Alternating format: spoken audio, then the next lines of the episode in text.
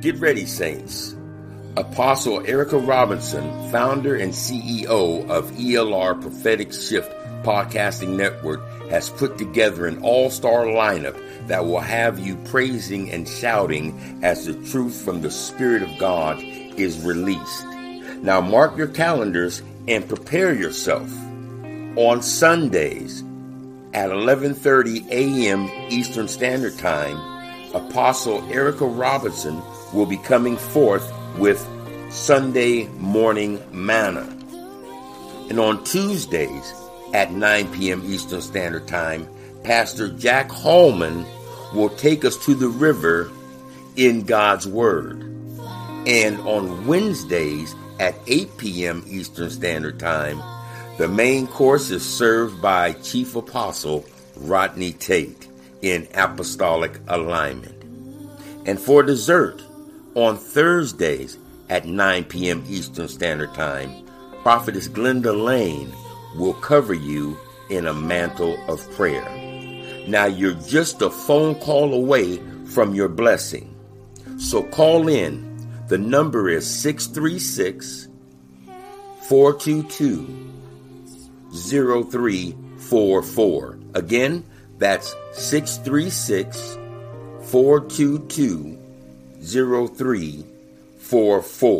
on the days and times given. I promise you, you won't regret it. For more information, contact us at elrpropheticshift.wixsite.com/podcast network. See you there.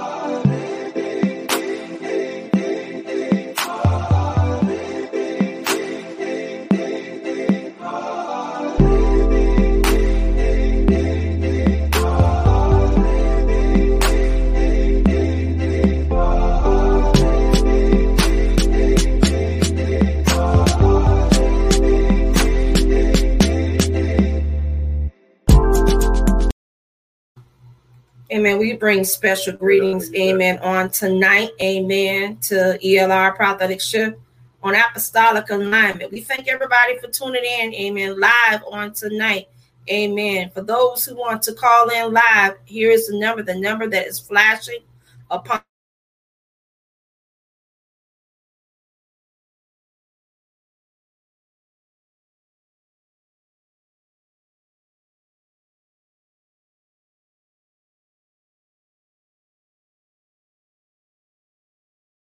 Amen. And we are excited about what God is getting ready to do. Amen. On today. And we just thank God for his presence. Amen. On today. Amen. So just bear with us one moment. Amen. Bear with us one moment. Bear with us one moment. God bless you. God bless you. We're dialing in the host on tonight. Amen. For those who want to come in. Amen. Feel free to come in on tonight. Hallelujah. Your show now, press one. On since it appears you're calling back into a live show, we are reconnecting you now. Hallelujah. Amen. We thank God, everybody, for tuning in on tonight. Amen. On ELR Prophetic Shift. Amen. Apostolic Alignment on tonight. Amen. And we getting ready to bring forth this man of God on tonight. The Tower of Power. Amen. That comes every Wednesday night. Amen. Listen, you don't want to miss it throughout the week. Amen. On Friday nights, amen, RPHN radio is going live. It's live in living color.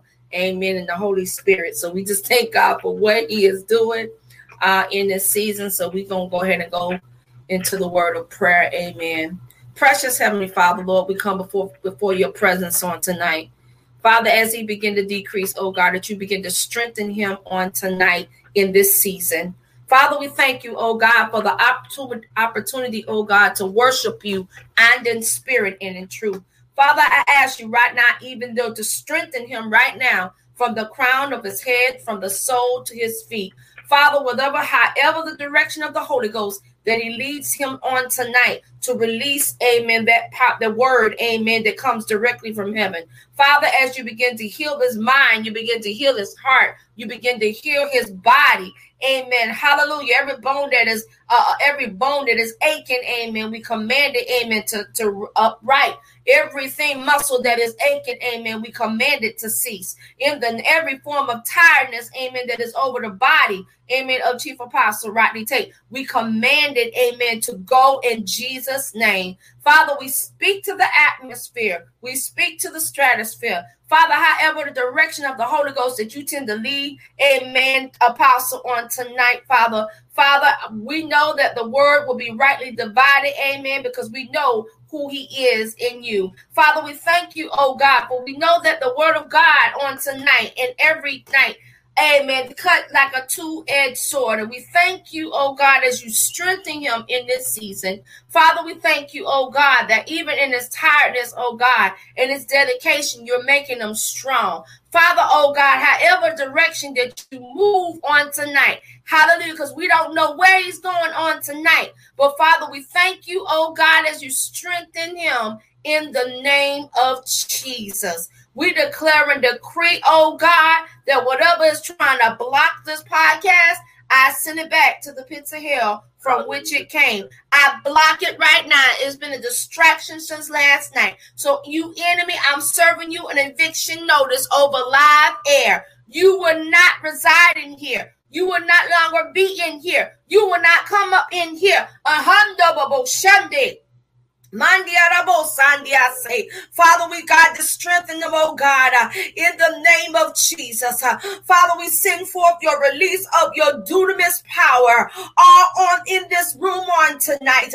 Send forth your dunamis power on Apostle. Send forth your dunamis power, oh God, in the name of Jesus.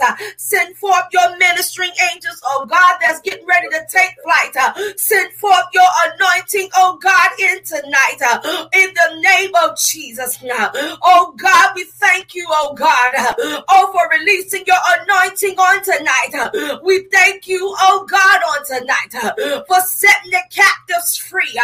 We thank you, God, on tonight for releasing your remnant in this building on tonight. We thank you, God, on tonight for releasing your presence, oh God, for we know that you're omnipresent, that you're all surrounding.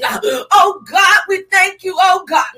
We send forth your anointing, oh God, in the name of Jesus. And oh God, as it released the word on the platform on tonight, whatever platform that is touched on tonight through the word, let it cut like a two-edged sword in the name of Jesus. Oh God, we thank you, God, on tonight. Oh God, you strengthen us, oh God. Whatever the form of distraction that is. Oh, we serve the enemy, the eviction notice. He will have no power and authority in this place. How we speak right now to the airwaves. We speak to the internet. We speak to the phone lines. We speak to the radio. We speak to the atmosphere. We speak through social media. We speak on the airwaves. We speak on the 19 platforms. We speak across YouTube. We speak on Twitter, oh God. We speak, oh God, in Periscope TV. In the name of Jesus. Whatever you trying to do, devil, you go back to the hell to which you came. We serve you an eviction notice because you have no business being up in here. Oh God, we thank you, God, on tonight as we get to release this word to this man of God on tonight. Oh God, you equip them at such a time of this.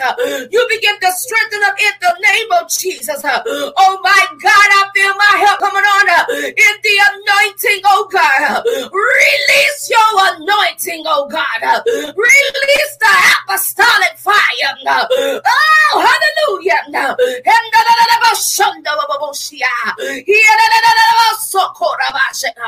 See, we don't be moved by numbers, but we be moved by the Holy Ghost, because we reaching better, bigger, as God is bigger than the situation. God is bigger than the podcast. God is bigger than social media. God is bigger than the church with the open doors. God is bigger than a mega church because his ecclesia that's in the building, because we are the church. God is bigger than the church because he can't fit in the building. So God, we release, oh God, thank you, God. Oh Lord, thank you, God. I release the Pentecostal fire. I release the prophetic shift. I release the evangelistic call. I release it all through the teaching anointing. I release the preaching anointing. In the name of Jesus, we dispatch your angels in this place. We break everything, every chain, every form of witchcraft, every form of bondage, in the name of Jesus, every form of discombobulation, in the name of Jesus, every form of sickness, in the name of Jesus, every form of backlash, in the name of Jesus, every form of deceptiveness, in the name of Jesus. Hallelujah. We thank you, God, on tonight, Father. Oh, God, as we thank for your presence, oh, God. My God, from heaven, we thank you for your presence. And as we introduce to some and introduce to others that are listening live on there, we will not be moved. We will not be distracted because there's a job for us to do in the kingdom. None other than our honorable and chief apostle, Rodney Tate, on tonight. God bless you. Amen, amen. Grace and peace, blessing and honor to the body of Christ that has called in and those that are listening on. ELR Prophetic Shift, God bless you. Grace and peace be unto you. Those that are listening in on our PHN Radio Broadcasting Network, we love you brand new in the name of Jesus. There's nothing that you can do about it but love us back. Amen. We've been dealing, hallelujah, about motives and what is your motive for being a preacher? Amen. What is your motives? Your motives. that we've been looking at, hallelujah, false teachers and preachers, amen, hallelujah. We've been digging deep for the past 3 weeks on this series, amen. What is your motive? What is your motive? What is your motive of being a preacher? What is your motive being saved? What is your motive being in the choir? On the praise team? What is your motive to be the musician? What is your motive? Is it to serve God or to get money? Is it to serve God? Bless God. Or to get the honey? You know what I'm talking about, fornication, adultery, abomination. What is your motive? What is your motive of being in the midst of those things? To build them up or to cause them to sin? What is your motive? We've been on this for quite some time, and God has brought out some very serious things. Last week, we dealt, hallelujah, by discerning the character of a person. Amen. Whether he's an apostle, prophet, evangelist, pastor, teacher, bishop, elder, overseer. I don't care if you're a musician, an usher, a deacon. I don't care if you just come to church as just as a so-called member. Amen. Our motives still have to be right. God judges the heart, not your attendance, not how we preach. You don't care about how we run around the church, speaking in tongues, if the heart is not right. Amen, somebody. What is our motive? What is our motive? I'm just getting stuck on these little words. What is our motive? The most important 4 words, hallelujah, in our lives. What is our motive? What are we truly after?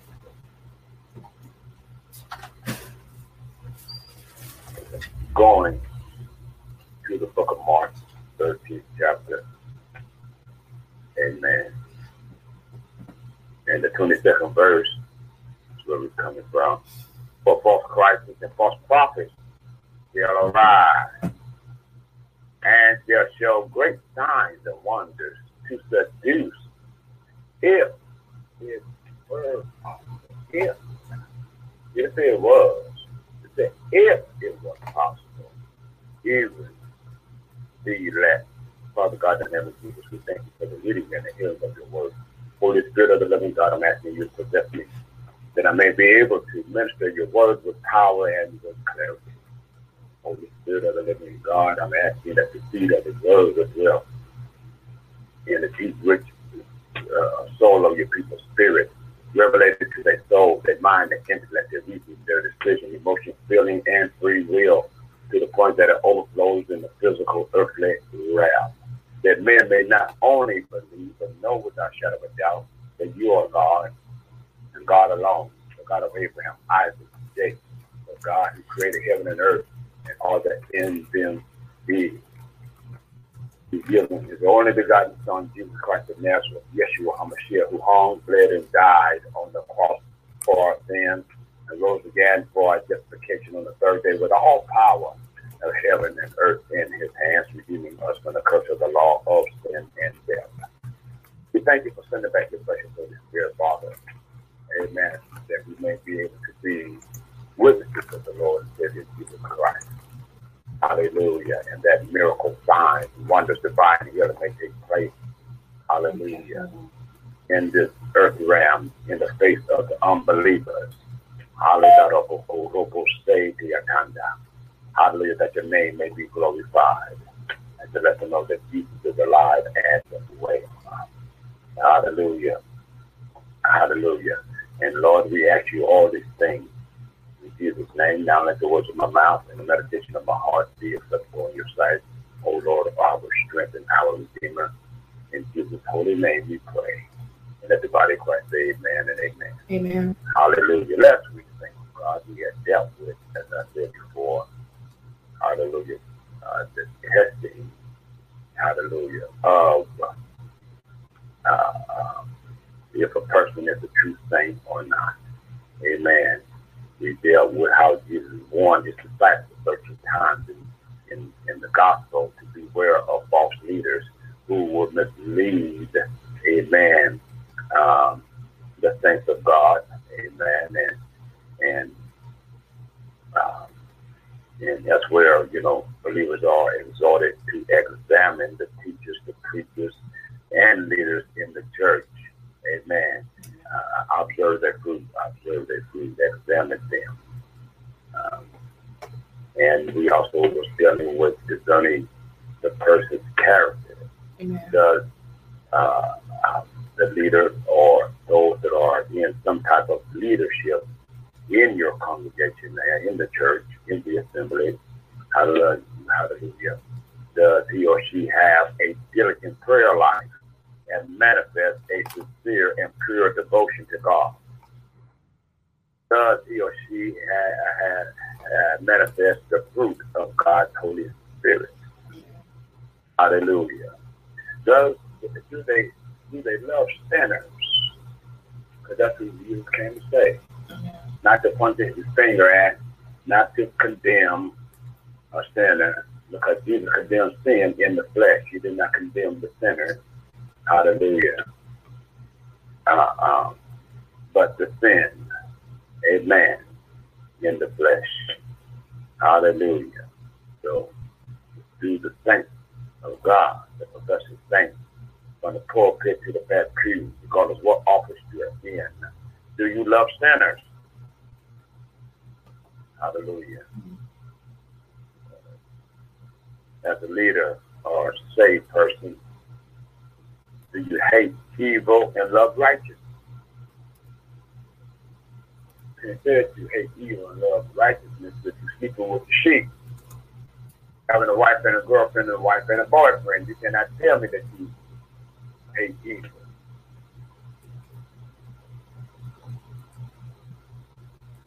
Single preacher sleeping around, can't tell me that you love God, that you hate evil. Can't tell me that you fear God. And then you land on nasty demonic hands on your people when you lay hands and pray on them. Transferring spirit. You're falling out. You're wondering if it's really by the Holy Ghost. Is it really by the Holy Spirit that you're falling out? The tongues that you're speaking, is it really being utterance of his Holy Spirit? Or is it by demonic force? An imitation. Come on, Chief. An imposter spirit. Man.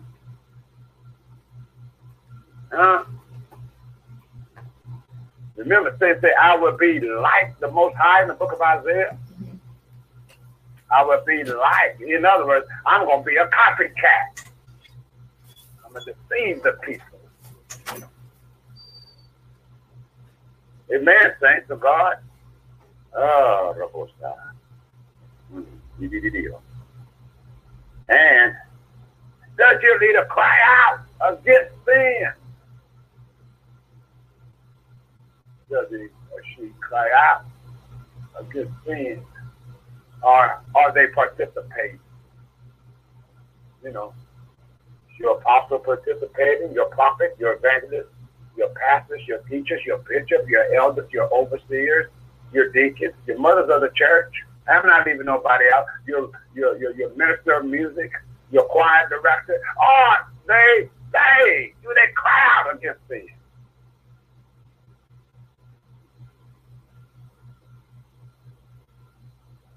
Now, we dealt with these things.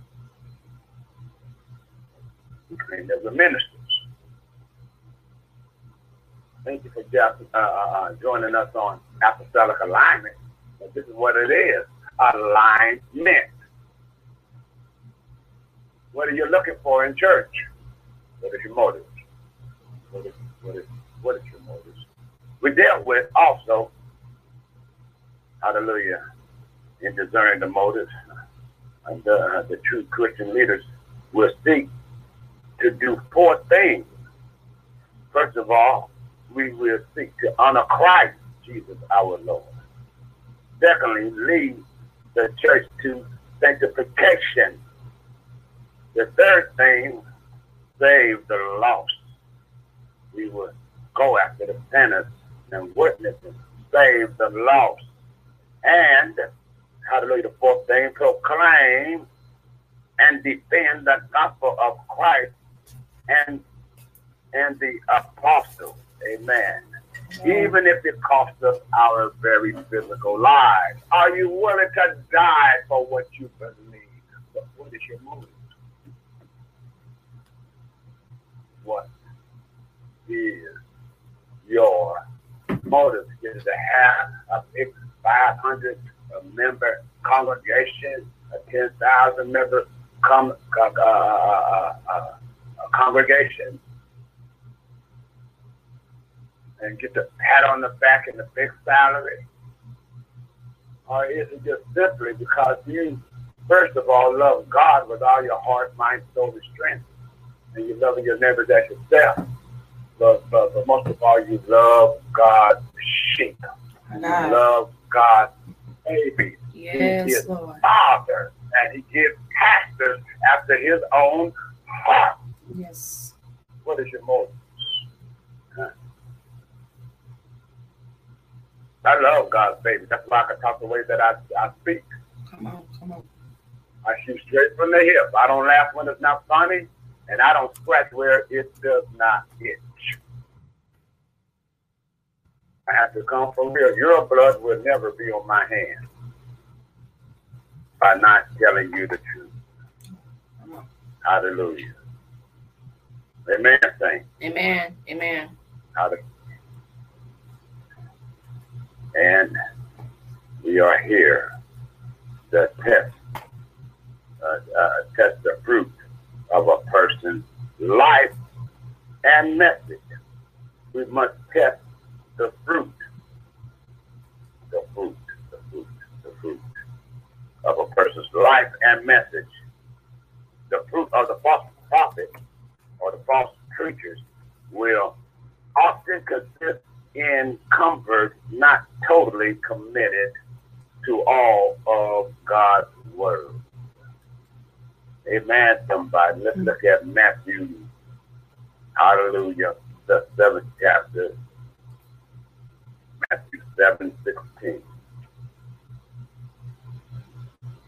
Matthew 7:16.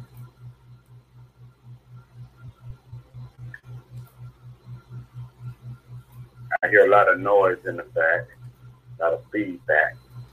Hallelujah. Kind of disruptive. Hallelujah. Thank you, Jesus. I'm still at the 15th verse. It says, hallelujah, beware of false prophets which come to you in sheep's clothing, but inwardly they are ravening wolves. Ye shall know them by their fruit, not how well they prophesy or how well they do. Ye shall know them by their fruit. Do men gather grapes of thorns or figs of thistles? Ye shall know them by their fruits. False prophets and false teachers who outwardly appear righteous, but inwardly are ravening wolves, can at times be identified by their fruits.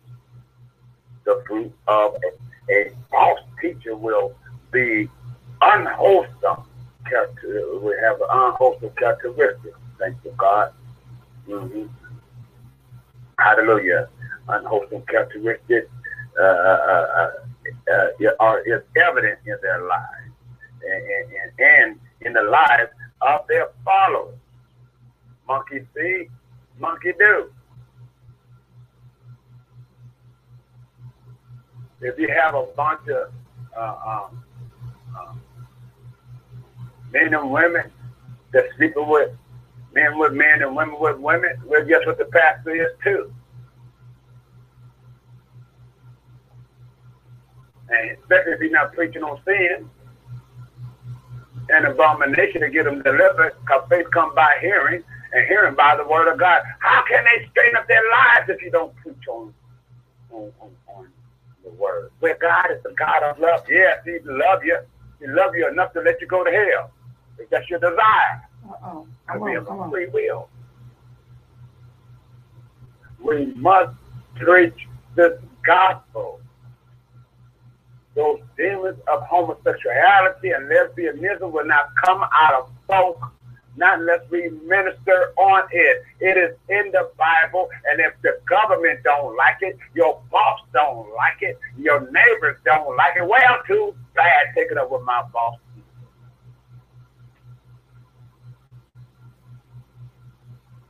Because they will not come out of it, not unless we minister on it out of love and give them understanding that of God's heart about it, not your heart.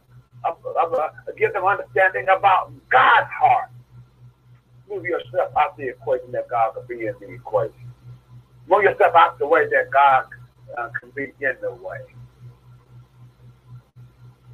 Minister out of his heart. Let them know that you love them. But you, like God, you cannot stand the sin. I love every man. I don't care if he's homosexual. I don't care if he's a murderer. I don't care if he's a drug user or a drug dealer, a pedophile or whatever. This gospel of the Lord Jesus Christ can deliver any and everybody. But do you believe it? Come on, Chief. What is your motive of ministering this word if it's not to save the lost? Why, Jesus. God does not wish any man should perish. That's why he sent his only begotten son, Jesus Christ of Nazareth, Yeshua HaMashiach, who hung, bled, and died on the cross to deliver us. You don't have to broadcast that you have a deliverance ministry. Oh, the Lord give me a deliverance ministry. All of Jesus' ministry is deliverance ministry. I don't care if you're a Baptist, Methodist, Pentecostal, Church of God in Christ, whatever ministry that you're following, Jesus Christ's ministry is all about deliverance. What do you think he did on the cross? Deliver us. These things that I do, ye shall do also. The saints of God that is on this earth are the deliverers in this earth realm by the Spirit of the Lord. To deliver folks out of sin and iniquity, sicknesses and diseases.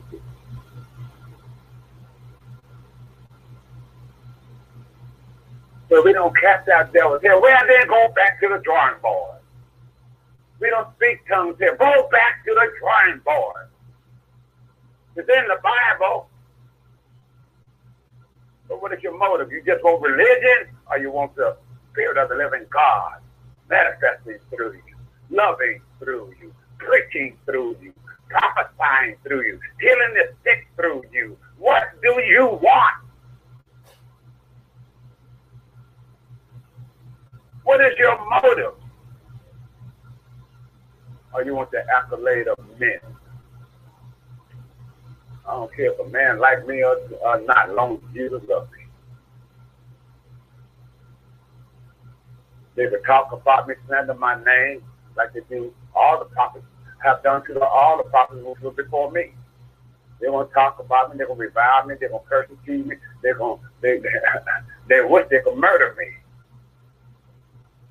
Like they did the early church. Oh, Jews and thou that don't let the prophet kill those that are sent unto you. Kill those that are sent unto you. Kill those that are sent unto you.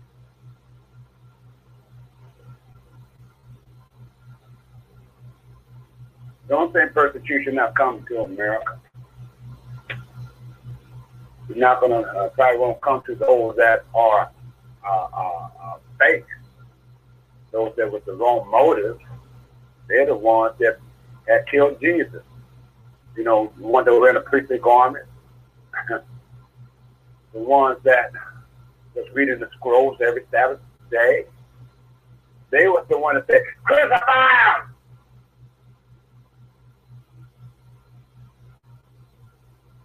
Your enemy is not so much the world. Your enemy is the one that's behind the pulpit, a lot of them. Because you're interfering with their way of doing things. Preaching the tradition of men. Because their motives aren't right.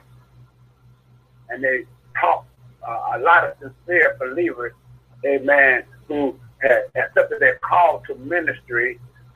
They trained them up wrong, in error, especially with these $1,000 lines and these $500 lines, these $50 lines, these $100 lines, and prophesying over money. Nowhere in the Bible, the tradition of men. They made it so holy, it's profaning the house of God. So what is your motive? What is your motive? All those 13 books of the Bible never did nothing like that. Peter, after the day of Pentecost, was the chief apostle, or the head apostle for those who use it so in giving him the word. There's no such thing as a chief apostle. It is not written in the Bible. It's only mean he was the head apostle. Because there were more than one, so he was the head apostle. The singular apostle over the others. That's all it means. Just like I'm the chief apostle of this ministry. I cover my daughter here, ELR Prophetic Shift. She's an apostle. I'm an apostle, but I'm the senior apostle. I'm the chief apostle over the ministry. In other words, the head apostle. That's all it means, so that you can have clear understanding. For you religious folks, that's all it means. I'm not going to help you using it. Amen. And she won't be going to hell for usually either when she have apostles under her. Because she will have some under her.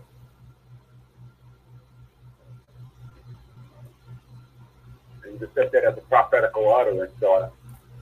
Receive it. Amen. Amen. Amen. And amen. Amen. We have to look at this thing. Hallelujah. Hallelujah.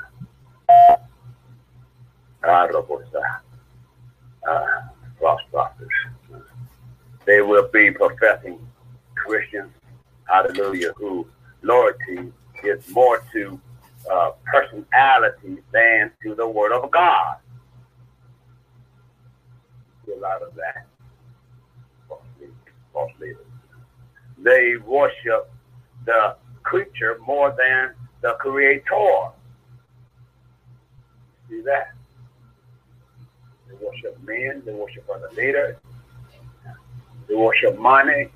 The church is in idolatry, a whole lot of it. They worship the singer. Oh, she surely sang. He surely sang. Who did he preach? Well, you know, how about this guy used? We're giving glory to humans more than we're giving glory to God. God said he's a jealous God. Your church in idolatry, I don't care if it's apostolic, Pentecostal, Church of God of Christ, Baptist, First Baptist, Second Baptist, Third Baptist, Fourth, Fifth, and Sixth Baptist, or AME, ABC, or whatever it is. Unknowingly in idolatry. Because of what you've been brought up and trained. And when somebody try to share with you that you are in idolatry using Jesus' name, that you're worshiping Jesus, they feel just like Jesus, J-E-S-U-S. But you got a little hyphen in yours because it's Jesus who is not Jesus.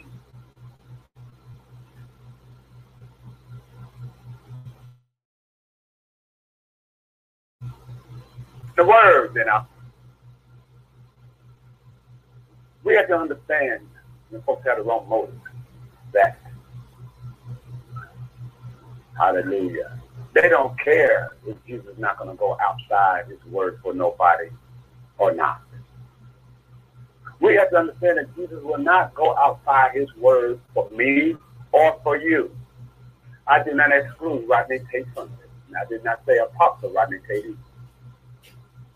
If I get caught sleeping with the sheep, amen, having sex with a woman and the trumpet blow, I'm not going to be raptured up.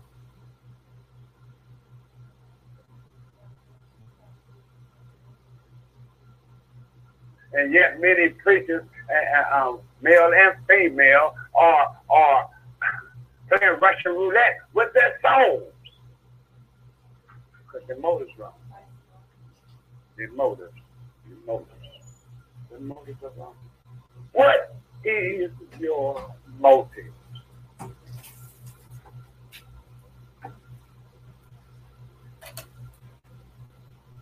What is your motive?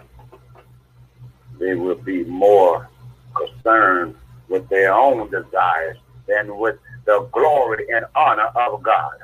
Their doctrine will be man-centered rather than God-centered. They will accept human teaching and tradition, even when those teachings contradict the word of God. They will seek after and respond to religious experiences and supernatural manifestation as their final authority in validating truth. Oh, Lord, rather than grounding themselves in the whole counsel of God's word. What is your motive?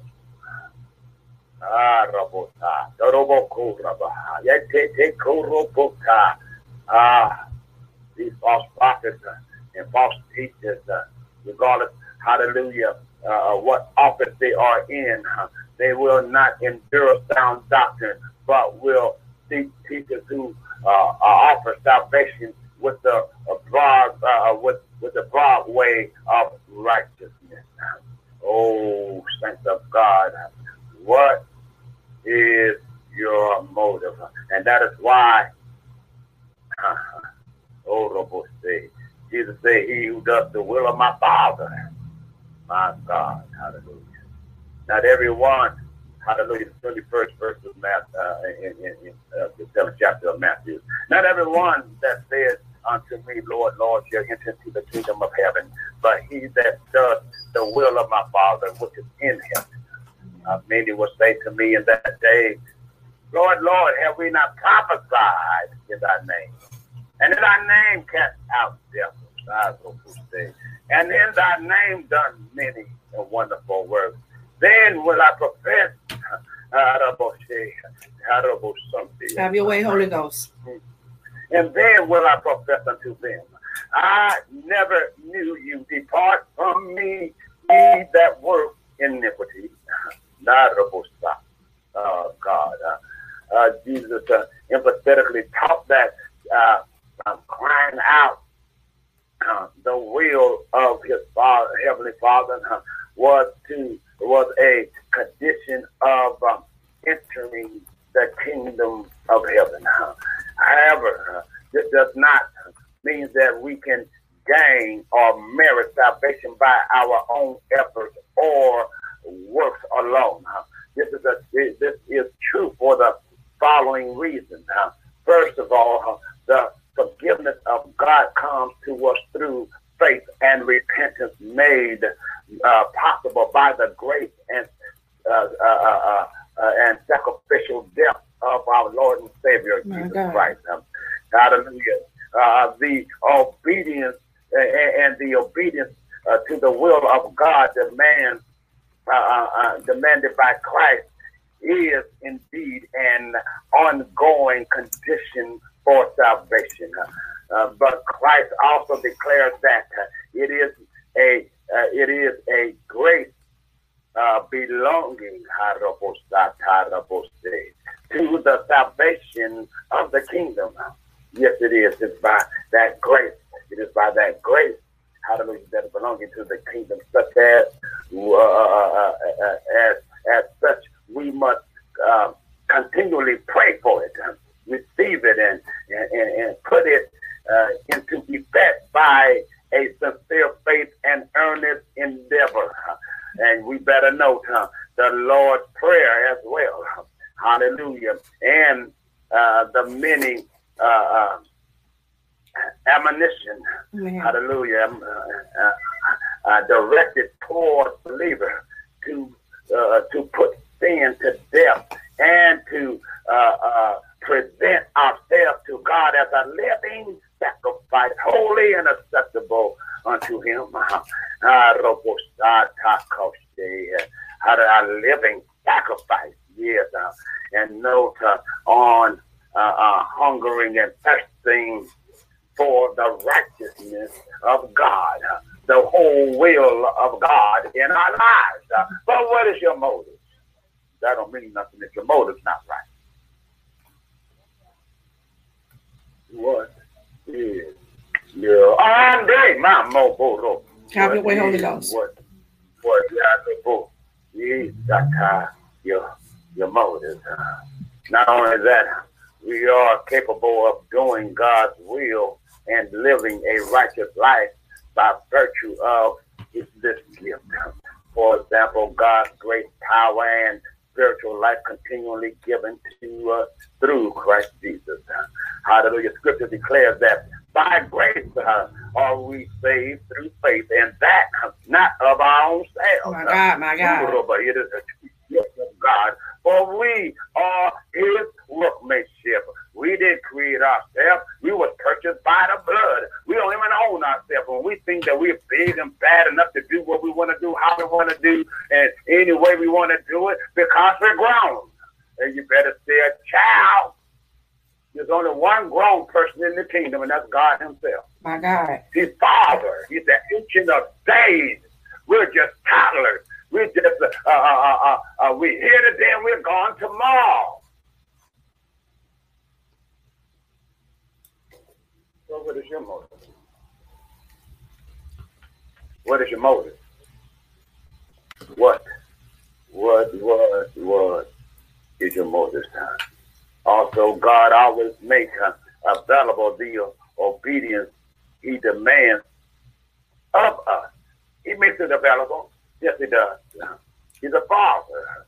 It is ascribed to God redemptive action. Hallelujah. For it is God which worketh in you both to will and to do of His good pleasure. Yes. Hallelujah. He empowers us. Hallelujah.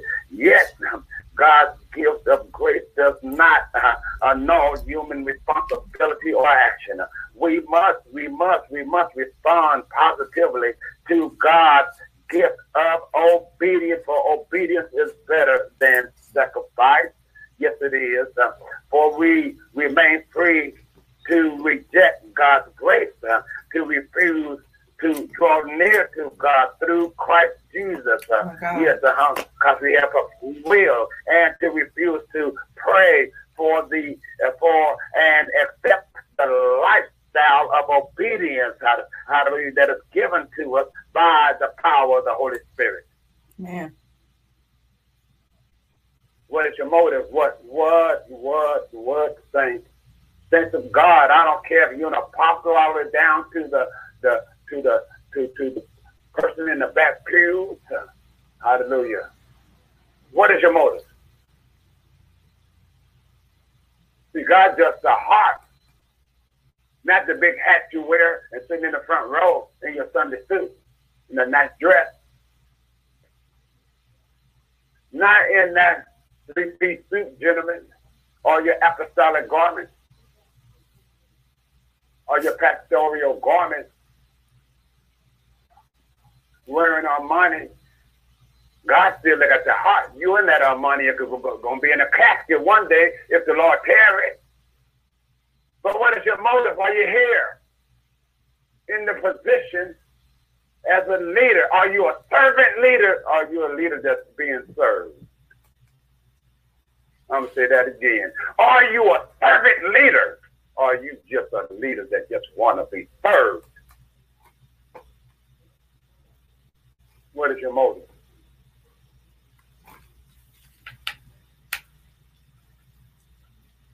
Now you understand why I don't get too many invitations, because I shoot straight from the hip. those with the wrong motives. They want this type of preaching in the ministry. They don't want these questions to come up.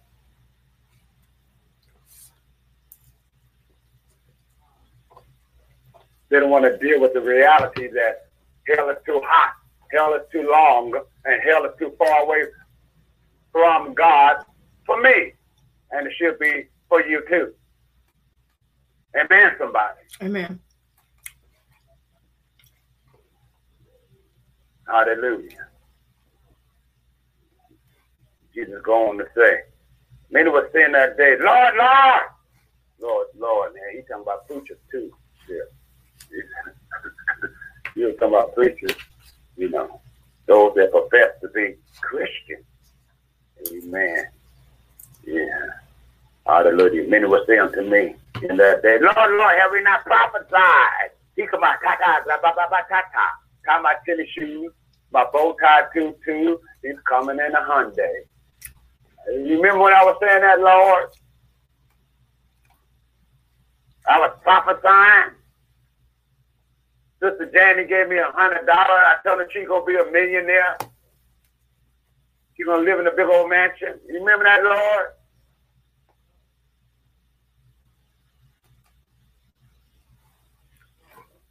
We have to understand that gifts and calling comes without repentance. But callings and gifts came with repentance. Because if you obey the call, God can trust you with it all. But if you don't, he won't. You better catch that. And that's it. What is your motive? What is your motive? And in our name, and in our name, we cast out them devils too, Lord. And in thy name, done many wonderful works. In this verse here, Jesus empathetically stated that there will be many within the church who will minister in his name and believe they are his servants, deceiving themselves, yet in reality he never knew them. To escape the reality, he never knew them. My God, to escape the deceit of the last days, a church leader or any disciple must be totally committed to the truth and righteousness revealed in God's word. Hallelujah. And not consider ministerial success as the standard by which to judge a person's relationship to Christ. So what if I was to have a church with 5,000 members, hypothetically speaking? That don't mean I'm going to heaven. That mean I'm well organized, but that don't mean that I'm going to heaven.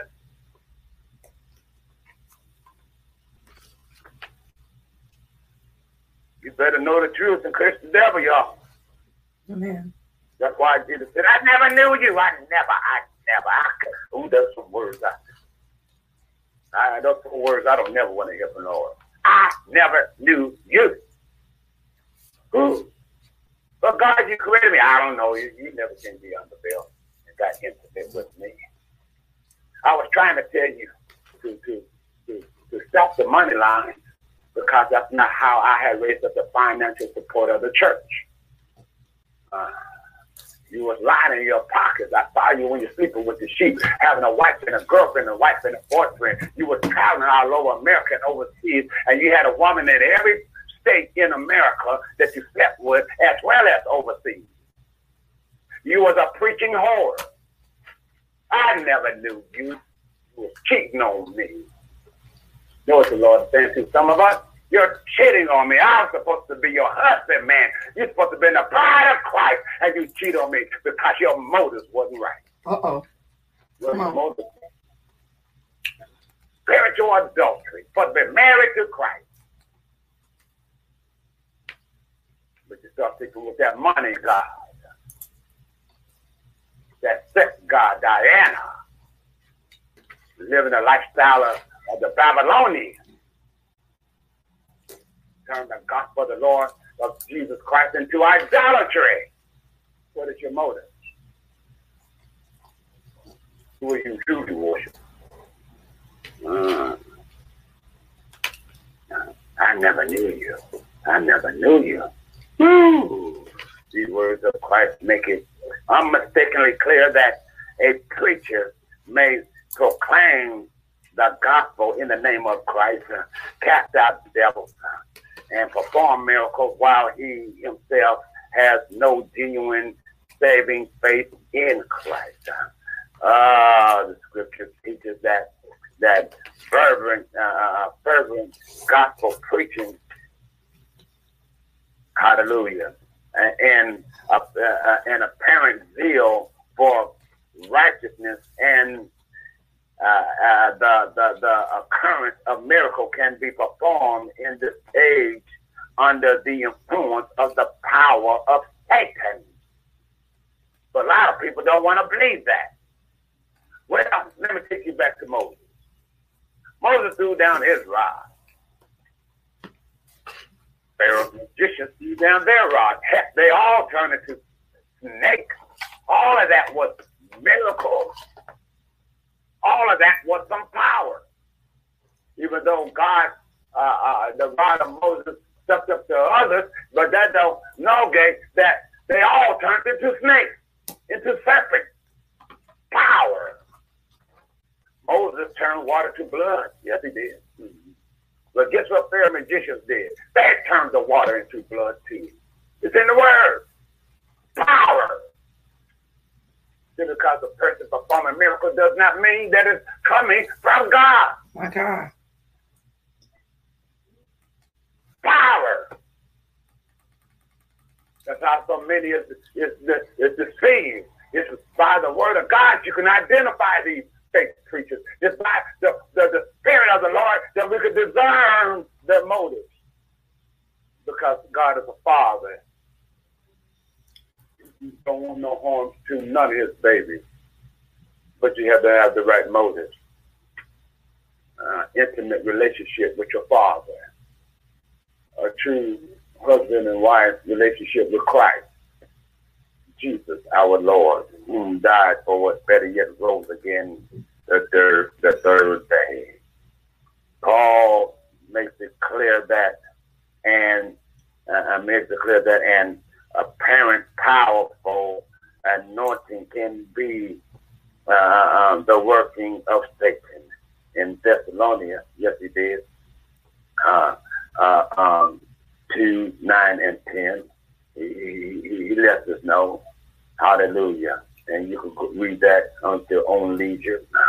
But many times, God overrides the activity of Satan and false preachers in order to bring salvation or healing to those who sincerely respond to God's word. It is always God's desire that those who proclaim the gospel be righteous. Yet when an evil or immoral person preaches his word, God can still work in the hearts of those who receive his word with commitment to Christ. God does not endorse any unrighteous preachers now of the gospel, but he will endorse biblical truth.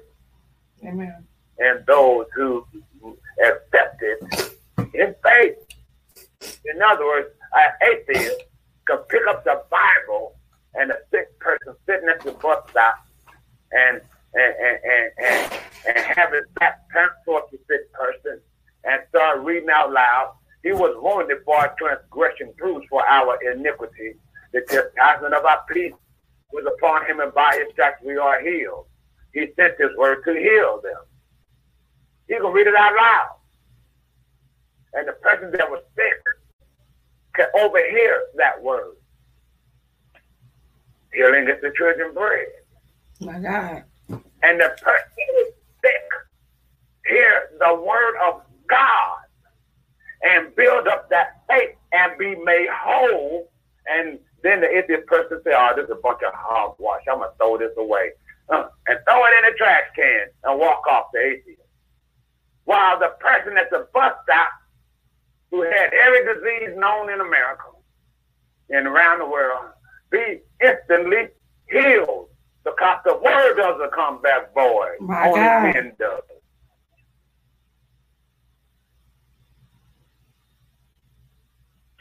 The word doesn't come back void. Man do.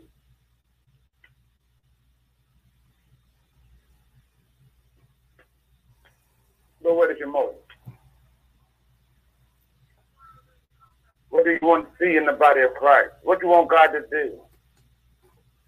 What is your motive? What is your motive, man?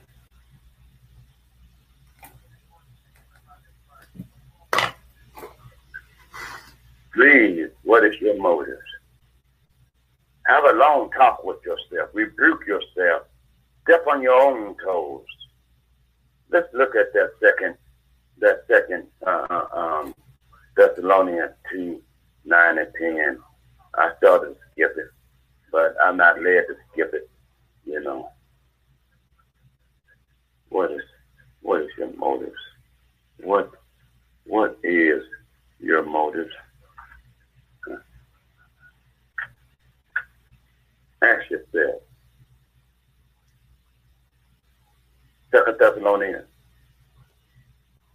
2:9 and 10.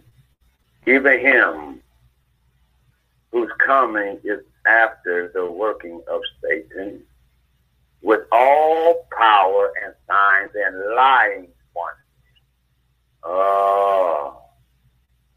Mm-hmm. And with all deceivableness of unrighteousness in them that perish. Why? Because they receive not the love of the truth, that they might be saved. They love not. They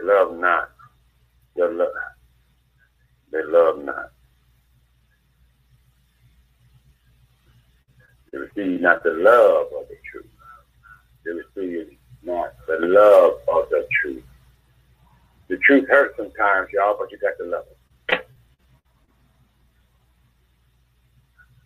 It was true. I used to be a dope dealer. I didn't love what I used to be. Carry guns too. I didn't love what I used to be. Had more women than you can count. But I sure don't love what I used to be. I wasn't always saved. I'm a sinner that was saved by grace. I was a sinner. Now I am the saved by grace through faith.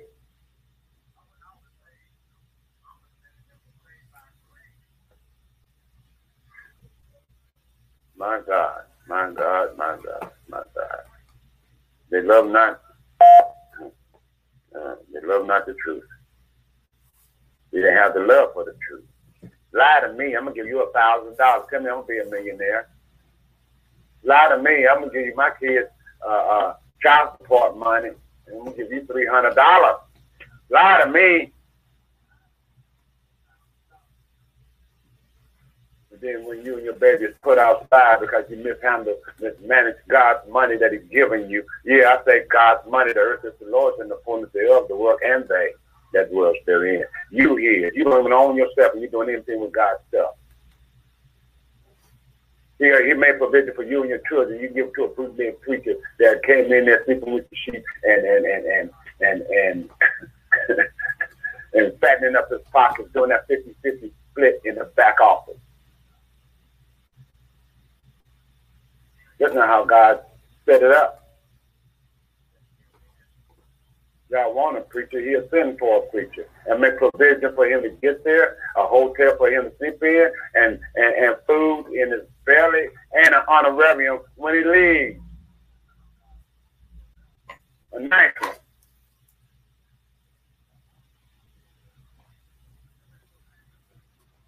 Want a preacher, pay for it. We don't have them. Helping the people to have a fundraiser conference, have a revival. Throw them conference out the window. Have a revival. But what is your motive? There we go again. They love not the truth. They love not the truth. They don't love the truth, y'all. From the very beginning of creation, the central issue in man's relationship with God was has been either his disregard of the word and truth of God or his love for them. This response to God's word is very important. The response to God's word is also a pivotal issue in the last days of this age. Salvation will be realized only by those who, by faith in Christ, maintain a fervent and sincere love for the truth. Period. Who believes with unwavering conviction what God has said, and who rejects all new revelation or teaching that conflicts with that truth. All this new age stuff creeping in the church. God's word don't need no help. You just need a mouthpiece that is willing to speak the truth. Because who like it or not, even if it costs them their very physical life. Who's not afraid of being ridiculed, persecuted, talked about, slandered, lied on, or murdered, being a martyr. But if you don't have that type of heart as a preacher, go back to the drawing board and get it right. Or leave the church alone. Quit preaching, sit down and get taught. And just to be saved, you can go through that. Because it's coming. What do you think the Antichrist is going to do to the saints? He won't have power to make war against the saints. In other words, it will be put in law through legislation, through our Congress, through our Senate, through the wrong president, making it a bill to come against the saints. And we don't need no prophet to prophesy that. It's in the word, because he has power to make war against the saints. Revelation, the 13th chapter. It's already been prophesied. So whose report you're going to believe? And better yet, what is your motive?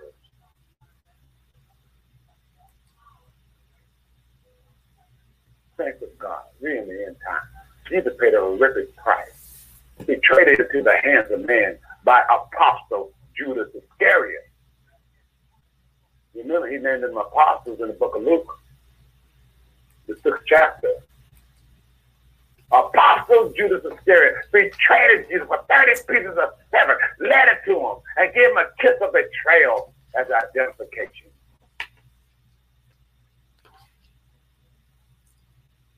Jesus was taken by the hands of men and tried illegally all night long. Night court, something that was against their law. Slapped on them, punched on them. Mishandle our Lord and Savior.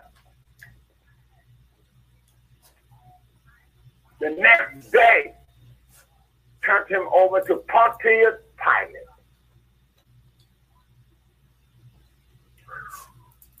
Where they tied him to a whipping pole and whipped him with a Kennethine whip with the hooks in it. My God, and metal shavings and rocks. And they beat our Savior back. And the hooks pulled his spine out of joint, his lumbar out of joint. He ripped open his flesh, cutting his arteries till every heartbeat, oh Lord, was gushing out. Blood was gushing out with every heartbeat.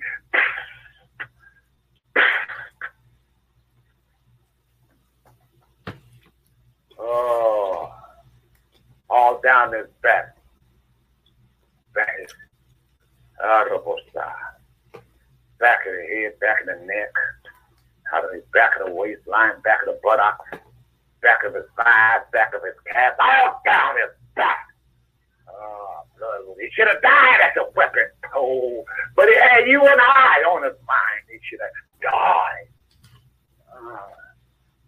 But he had to make it to Calvary Mountain. He had to fulfill prophecy. He hung on in there.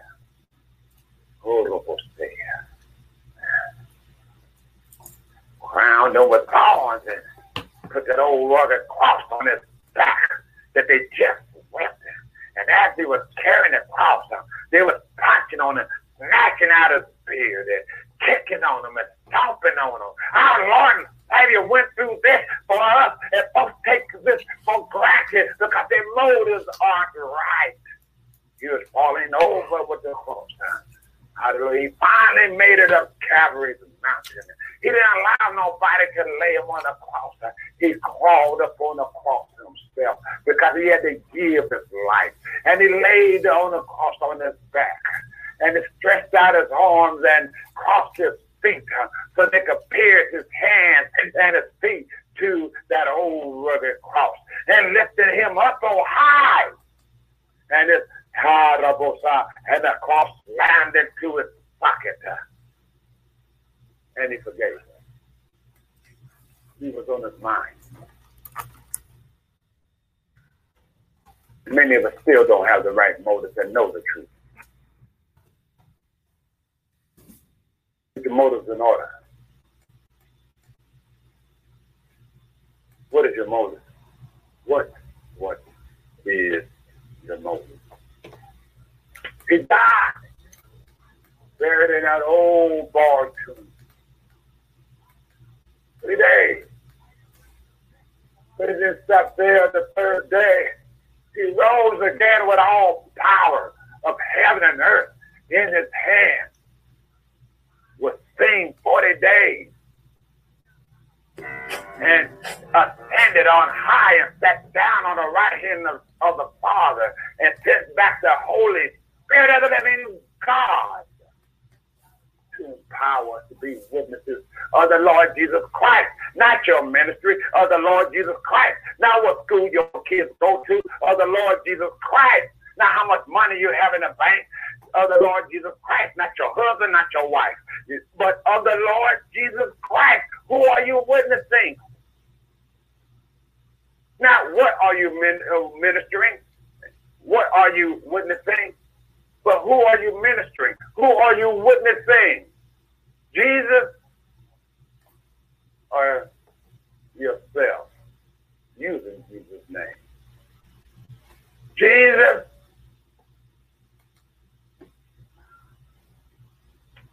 or prosperity? Using Jesus' name. Because you like the money and the bling bling, the fancy cars and the diamond ring.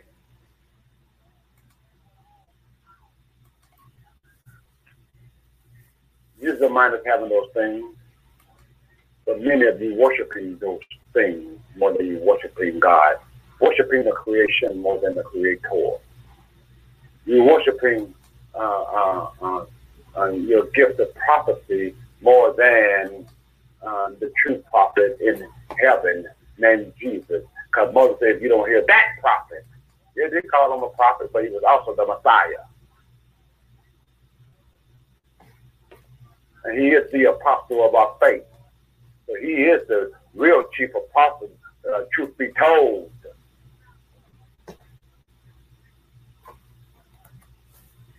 We worship healing more than the heal Lord. You see a healing take place by the heal Lord through a man or a woman of God, and we worship the man and woman of God. And though we say, thank you, Jesus, hallelujah, speak of my haka. We make big like they made big Benny Hinn. Yes, the Holy Spirit was using them. But one thing I did notice about Benny Hinn, he said, don't thank me, thank the Lord. He had that much sense, and I give him credit for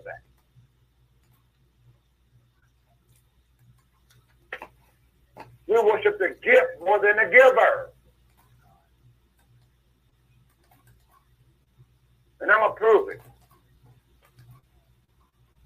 And this is the last scripture. And I'm going to open up the floor. Luke 10. Everybody, turn there.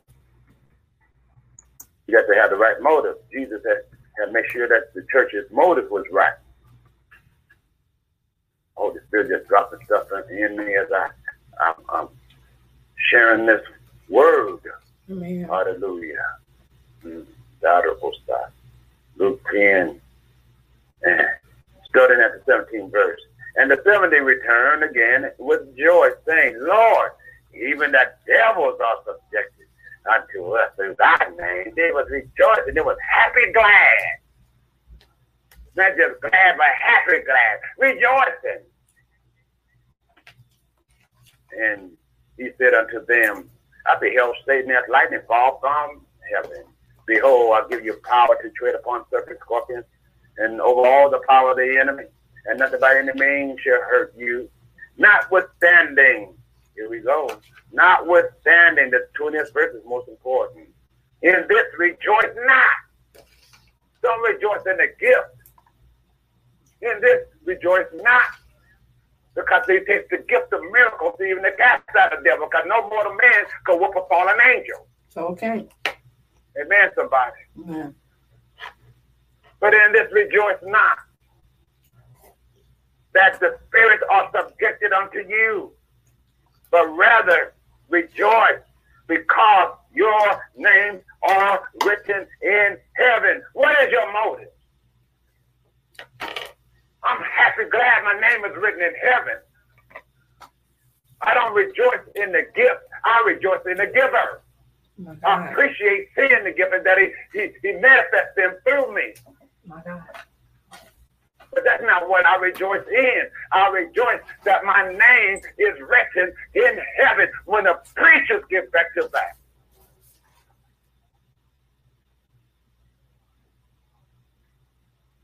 God can trust you with miracle signs and wonders out of this world. Unduplicated miracle signs and wonders that the devil can't duplicate. If you don't believe me, ask Moses. After he threw down his rod and turned the water into blood, then Jesus, God started doing unduplicated miracles where they couldn't say nothing but that was God. Your God is God. Unduplicated miracle.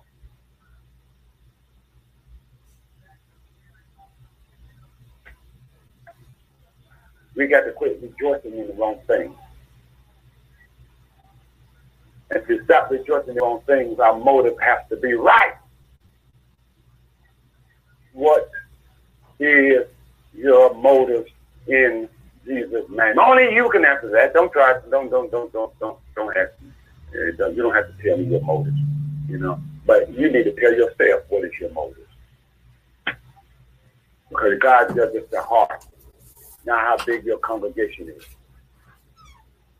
Not how well you can sing or preach or prophesy, how gifted you are. You know, he does not care about none of that. He cares about your motives. Amen. In other words, he's dealing with the heart. The heart of your motive. Amen. Thanks. Father God, in the name of Jesus, let this voice sing deep in your people's spirit. I plead the blood of Jesus over the feet of this word, that the enemy may not be able to snatch it out of your spirit, soul, out of your mind, your intellect, your reason, your decision, your pondering. Lord, let it cause a massive change in your people's hearts. Lord, in the name of Jesus, I'm asking you to embrace them by your Holy Spirit. My God. Let them know that you are so real, that you don't care about those things, but you care about the motives of their heart. You care about souls being saved, not keep on preaching to recycled saints, but to the lost who is dying and going to hell, being homosexuals and lesbians, who's dying and going to hell, being drug dealers and prostitutes, dying and going to hell, being pedophile, gangster,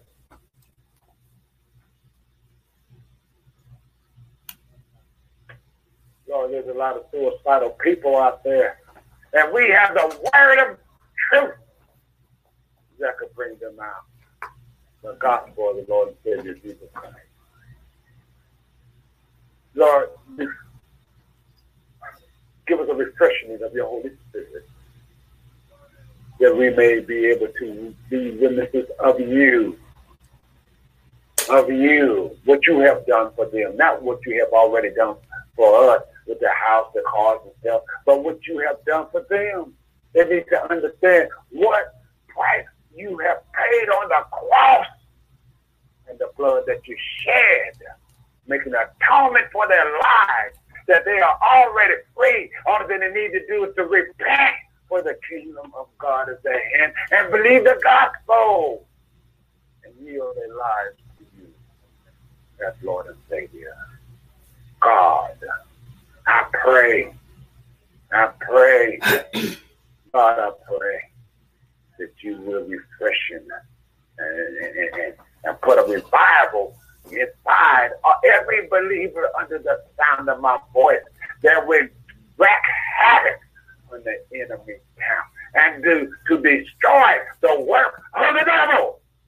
In the name and by the blood of Jesus Christ, I pray. And let the body of Christ say amen. Amen. And amen. And the floor is open for any comments at this time, those that have called in. Mm-hmm. Anybody have any remarks? Comments?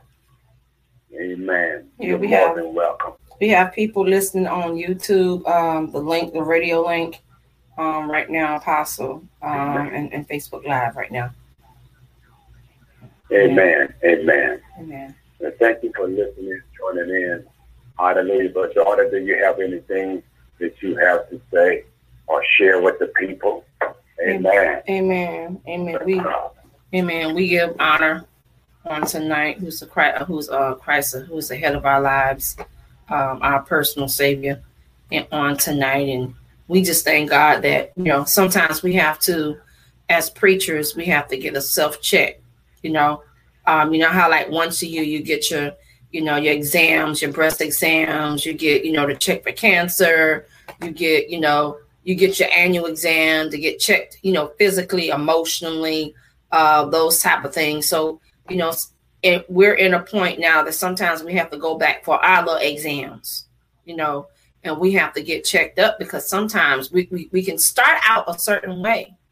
We start out a certain way, but then at the end, what happened is that, the motive does change, because sometimes we as leaders let things get the best of us. But we also have to remind ourselves that we always, the goal is to continue to stay in the will of God. That's not an easy thing to say. But, because of the fact, if your lifestyle, you have a relationship, intimate relationship with him, and fight for it. Because when you have a relationship, you fight for it. And when you fight for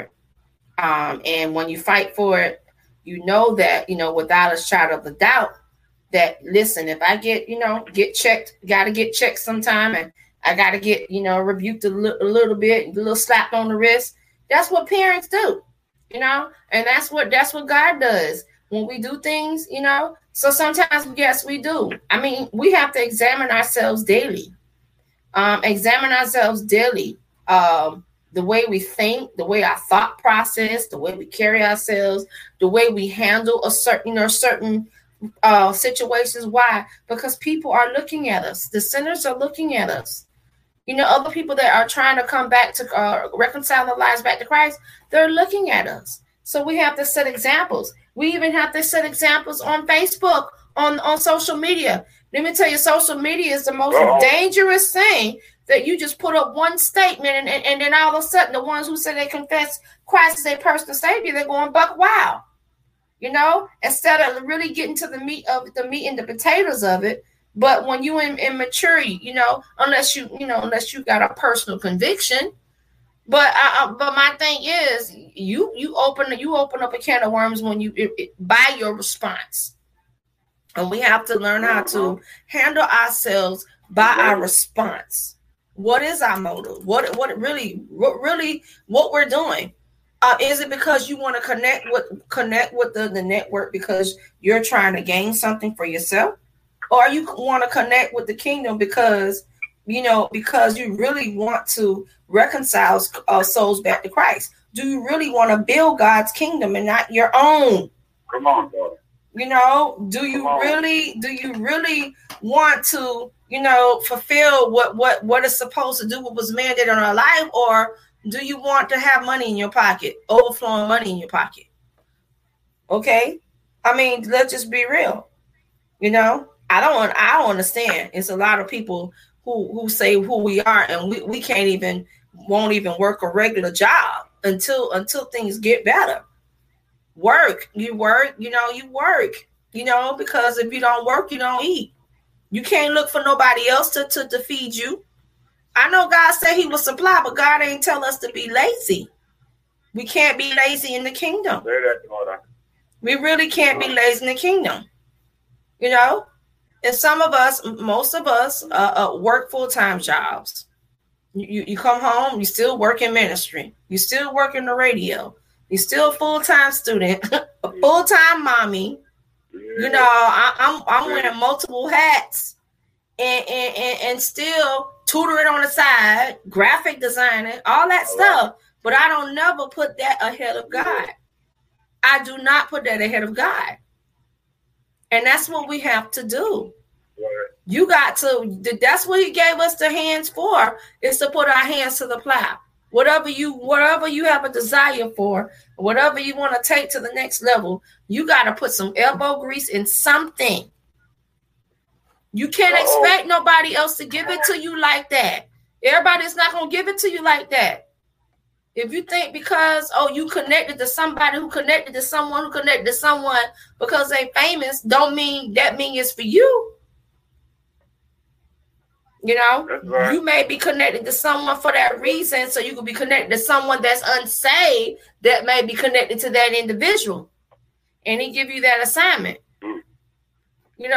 So we really got to check ourselves. We got to check ourselves from the head all the way down to the toe. We got to check our emotions. We got to check our attitudes. We can't go around saying that, this is our mantle. No, it is not our mantle. Just like I said the other night, don't follow me. Don't follow my mantle because I got an attitude problem. And I have to check myself sometimes because when things are out of order, I get very angry or I get very agitative.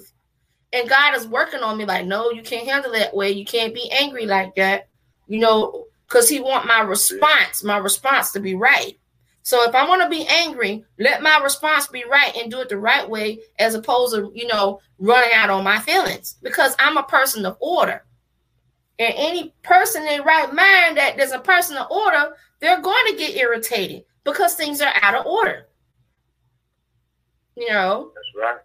So it is. I don't know if it's a perfectionist thing or whatever it is, but I know I like to serve God with excellency.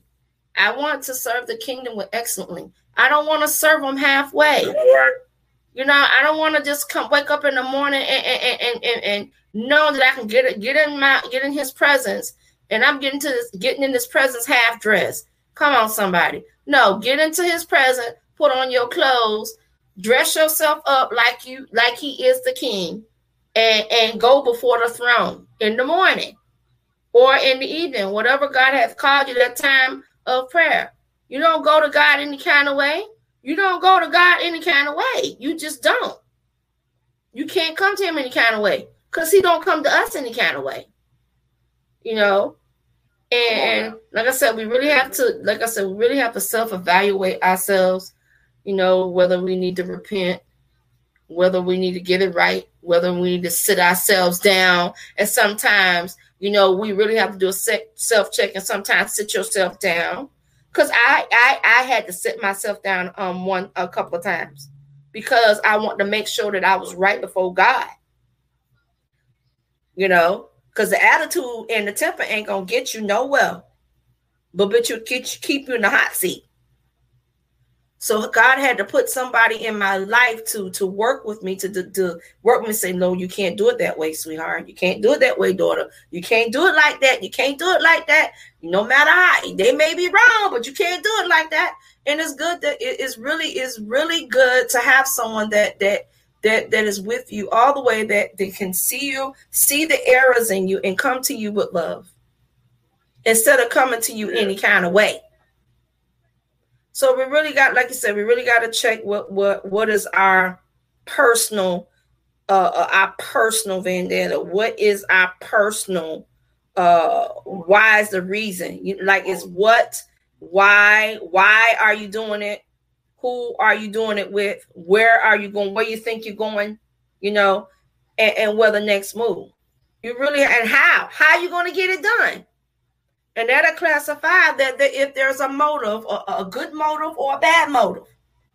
Well, I'd rather be motivated than have a motive or have a negative motive than have to be and be motivated. I'd rather be motivated to do something or driven to do something, to do better because you want to do better, and everybody wants to do better, But I give God glory on tonight, Apostle. I thank God for your diligence here. You're pushing, even through your tiredness, and we thank God that God has opened up the doors for ELR Prophetic Shift and our PHN radio through 19 countries and 27 states. And God is working.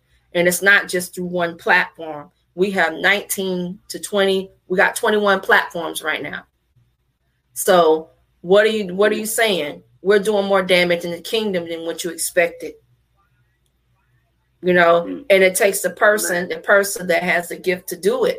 See, me, I sit behind the lines all day long and let everybody run and let everybody get in their perspective. And because I know what I love when people do it with full heart. We have to have people that come to you, that minister to the people, like we're ministering to people all over the world. You got to have a pure heart and you got to be right. You don't want to feed nobody like sugar or dung, like you say, or garbage. We want to give them the pure, adulterated word of God, no compromising, no beating around the bush, no sugar diabetes message. No, we really have to give them the word, the real authentic word. Like we say, give it raw. That was the purpose of that segment. Raw mean real authentic word. That mean you ain't going to play with it. You ain't compromising with it. You're going to give it and you're going to give it to it as it is. Sometimes it will hurt. Sometimes it make you cry. And sometimes it make you want to just say hallelujah and run the other direction. But that's the real authentic word. Yeah. Amen. So we give God glory. Amen. Amen. If anybody else is out there. Amen. Let me say this too, daughter. I almost left out something that the Lord had wanted me to share. Mm-hmm. And I just got caught up. But I do need to share this. And yes. If I don't, I'll be in trouble. And it was from First Kings, the 22nd chapter, and it's very important because this is what's happening in our day and in our time right now. And at this hour, at this particular clock, Amen. Amen. And starting at the 19th verse, it says, and he said, "Hear thou therefore the word of the Lord. I saw the Lord sitting on his throne, and all the host of heaven standing by him on his right hand and on his left. And the Lord said, Who shall persuade Ahab that he may go up and fall at Ramoth-gilead? And one said on this manner, and another said on that manner. And there came forth a spirit, and stood before the Lord, and said, I will persuade him. And the Lord said unto him, Wherewith And he said, I will go forth and I will be a lying spirit in the mouth of all his prophets. And he said, thou shalt persuade him and prevail. Also, go forth and do so. Don't you know God would allow a lying spirit to go forth when your heart becomes stone and you want to keep on praying with God and his gospel as a leader? He sent them to the preachers. He didn't send that lying spirit to just anybody. He sent it to the preacher. You better wake up, y'all. You better wake up. The lying spirit can be understood as one of Satan's agents, for example, an evil spirit sent by God in order to condemn Ahab and the false prophets in their sin.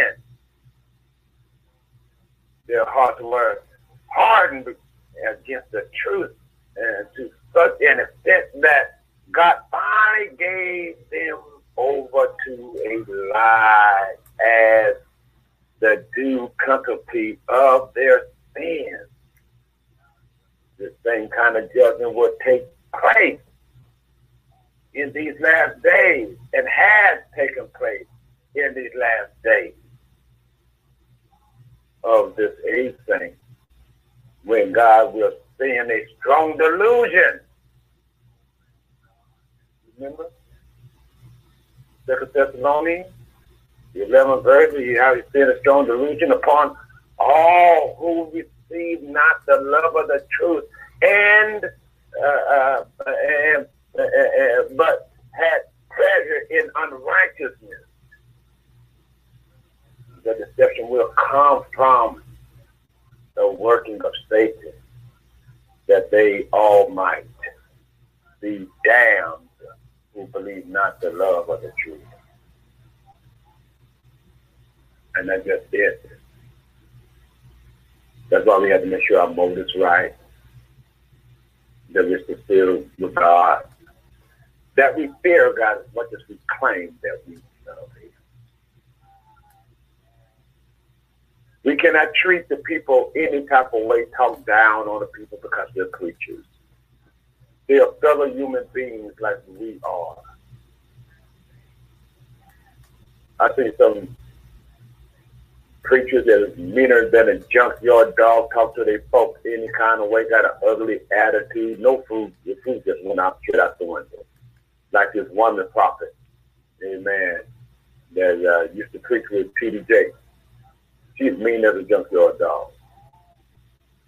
And just because you sit under a person like T.D. Jakes doesn't mean that you're right. Just because they're your cover. Amen. Or Benny Hinn, just because they're your cover. Or Rob Parsley, just because he's your cover. You may not even qualify. They probably don't know that other side of you. Might have been hidden from them. I don't know. But just because you sit up under them and you're preaching, and then your spiritual parent, your overseer, does not mean that you're still going to heaven. Some folks use them, those high-ranking preachers, so they can have doors open to them. Yeah, I'm under Benny Hinn. Oh, I'm under T.D. Jakes. Oh, I'm under Rob Parsley, John Hagee. So what? I'm still got to look at see what the chapters of your footsteps saying. I still got to read your lifestyle. I still have to discern your spirit. And I pray that you're doing the same thing with concerning me. Make sure I'm right. Because you paid a horrific price for the anointing, y'all. You went through hell and high water for the anointing. And you cannot afford to allow no devil cause you to lose your anointing that you've gotten from God himself, in Jesus' name. Amen. Hallelujah. You can just let this down, Lord. Amen. Not let somebody who's on there one. They have something to say. It's in your hand. Amen. We give honor on tonight. We thank God, everybody, for tuning in on tonight, listening. Amen. To Chief Apostle. Amen. Rodney Tate. Amen. Of Royal Priesthood, Holy Nation, Believers Faith International. Amen. We are excited about what God is doing. Amen. And we're going to just pray. Amen. Precious Heavenly Father, Lord, we thank you on tonight. Father, as we impart the impartation that was released on tonight, we thank you, oh God, for, amen, Apostle releasing and being humble as a vessel that is willing to be used by God. Father, I ask you to strengthen him as we touch in the pound agreement from the crown of his head, from the sole of his feet. Father, release your anointing and your presence in his heart. Father, we thank you, oh God, as he begins to rest easy on tonight, that you send forth the ministering angels, oh God, so he can have a rest, tired rest, sleep tonight. Father, we thank you even tomorrow when he wakes up, Father, that you breathe the breath into his body, oh God, once again. Amen. So he can continue to stay in your will. Father, we thank you for those who are traveling on the road that are listening. We thank you, oh God, on tonight. Father, those who are listening by the airways or by the links or however you're listening to. Father, for those who are traveling on the road, oh God, if the accident is there, we call back the accident to counsel, and we send forth as they begin to taxi safe back home. We thank you, oh God, for those who even on their jobs and are listening overnight, Father. Father, have their mind clear, their mind is set, oh God, and focus on you as they continue, amen, to listen, amen, continuance word of God. And we thank you. In Jesus' name we pray. Amen. Amen. And remember, we love you brand new in the name of Jesus. And there's nothing you can do about it but love us back. Amen. On Apostolic Alignment. Good night, everyone. Amen. Good night.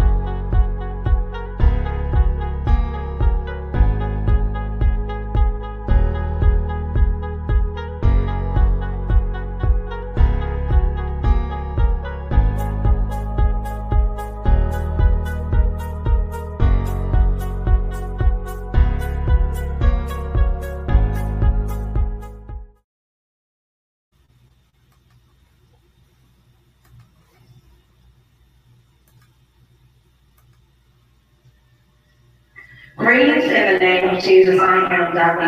Robertson. Amen. I'm going to read a scripture. Give me you. All right. So I hope it goes well. Hallelujah. Give me you. Everything else can wait. Give me you. I hope it's not too late. Lord, give me you. Lord, give me you.